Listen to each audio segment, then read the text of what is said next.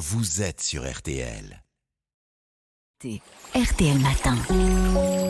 Ça va beaucoup mieux.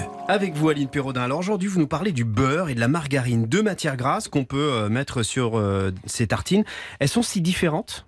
Bah, les produits se ressemblent, mais ils ont un goût hein, et un profil nutritionnel effectivement différent. Alors le beurre, faut savoir, il apporte des acides gras saturés dont la consommation excessive favorise le mauvais cholestérol. C'est pourquoi il n'est pas recommandé d'en abuser. Mais une consommation raisonnable, hein, disons entre 10 et 20 grammes par jour, ne pose pas de problème. 10 grammes, pour donner une idée, c'est l'équivalent d'un petit beurre servi en portion individuelle au restaurant. Mmh, C'est pas beaucoup. Donc même si on fait attention à sa santé, le beurre n'est pas à bannir. Non, pas du tout. Aujourd'hui, des études montrent que les matières grasses laitières, comme le beurre consommé en petite quantité, ne sont pas défavorables pour la santé cardiovasculaire, m'a dit le docteur Jean-Michel Le Serre, nutritionniste à l'Institut Pasteur de Lille. Le beurre a donc sa place hein, dans une alimentation équilibrée. La seule précaution à prendre, c'est de faire attention à la quantité.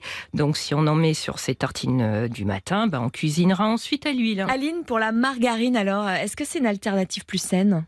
Bah, pas forcément, même si la margarine, qui est une invention française, hein, combat depuis des décennies le beurre sur le front de la santé. Alors qu'à l'origine, elle contenait de la graisse de bœuf. hein. Ah ouais Elle a été inventée en 1869 en réponse à un défi lancé par Napoléon III qui souhaitait une alternative durable au beurre pour nourrir les soldats au front. Bah, oui, aujourd'hui, elle est élaborée par, avec des huiles végétales.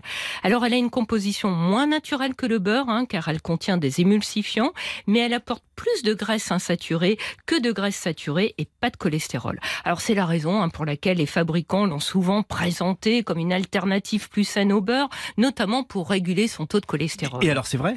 Eh ben non, ça, enfin, ça dépend, euh, parce qu'il n'existe pas une, mais des margarines. On trouve en effet sur le marché des produits qui ont une composition très différente. hein.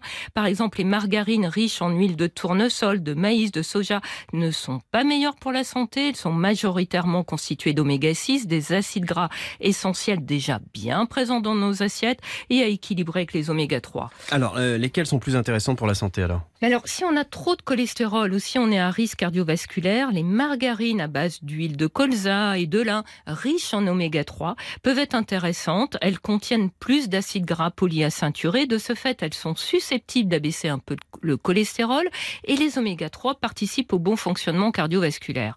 On trouve aussi des margarines enrichies en phytostérol. Elles abaissent bien le cholestérol, mais les études ont montré qu'elles ne réduisent pas le risque d'accident vasculaire. C'est la raison pour laquelle on ne le recommande plus tellement maintenant. Donc, si je vous ai bien écouté, Aline, on ne peut pas dire que la margarine est meilleure pour la santé que le beurre. Non, tout dépend de sa composition et ça reste un produit transformé. En tout cas, beurre et margarine sont de toute façon à consommer avec modération. En ce qui concerne les matières grasses, hein, c'est bien de jouer avec la diversité des produits dont on dispose, hein, le beurre, les margarines, mais aussi les huiles. D'ailleurs, on peut mettre hein, de l'huile d'olive sur ses tartines, c'est ah oui excellent pour la santé, une ouais. habitude du Sud. hein. Ce qui est important, c'est de varier les corps gras et de faire attention aux quantités pour prévenir le surpoids. Il y aura une deuxième question suite à ça. Beurre salé ou beurre doux? Ah.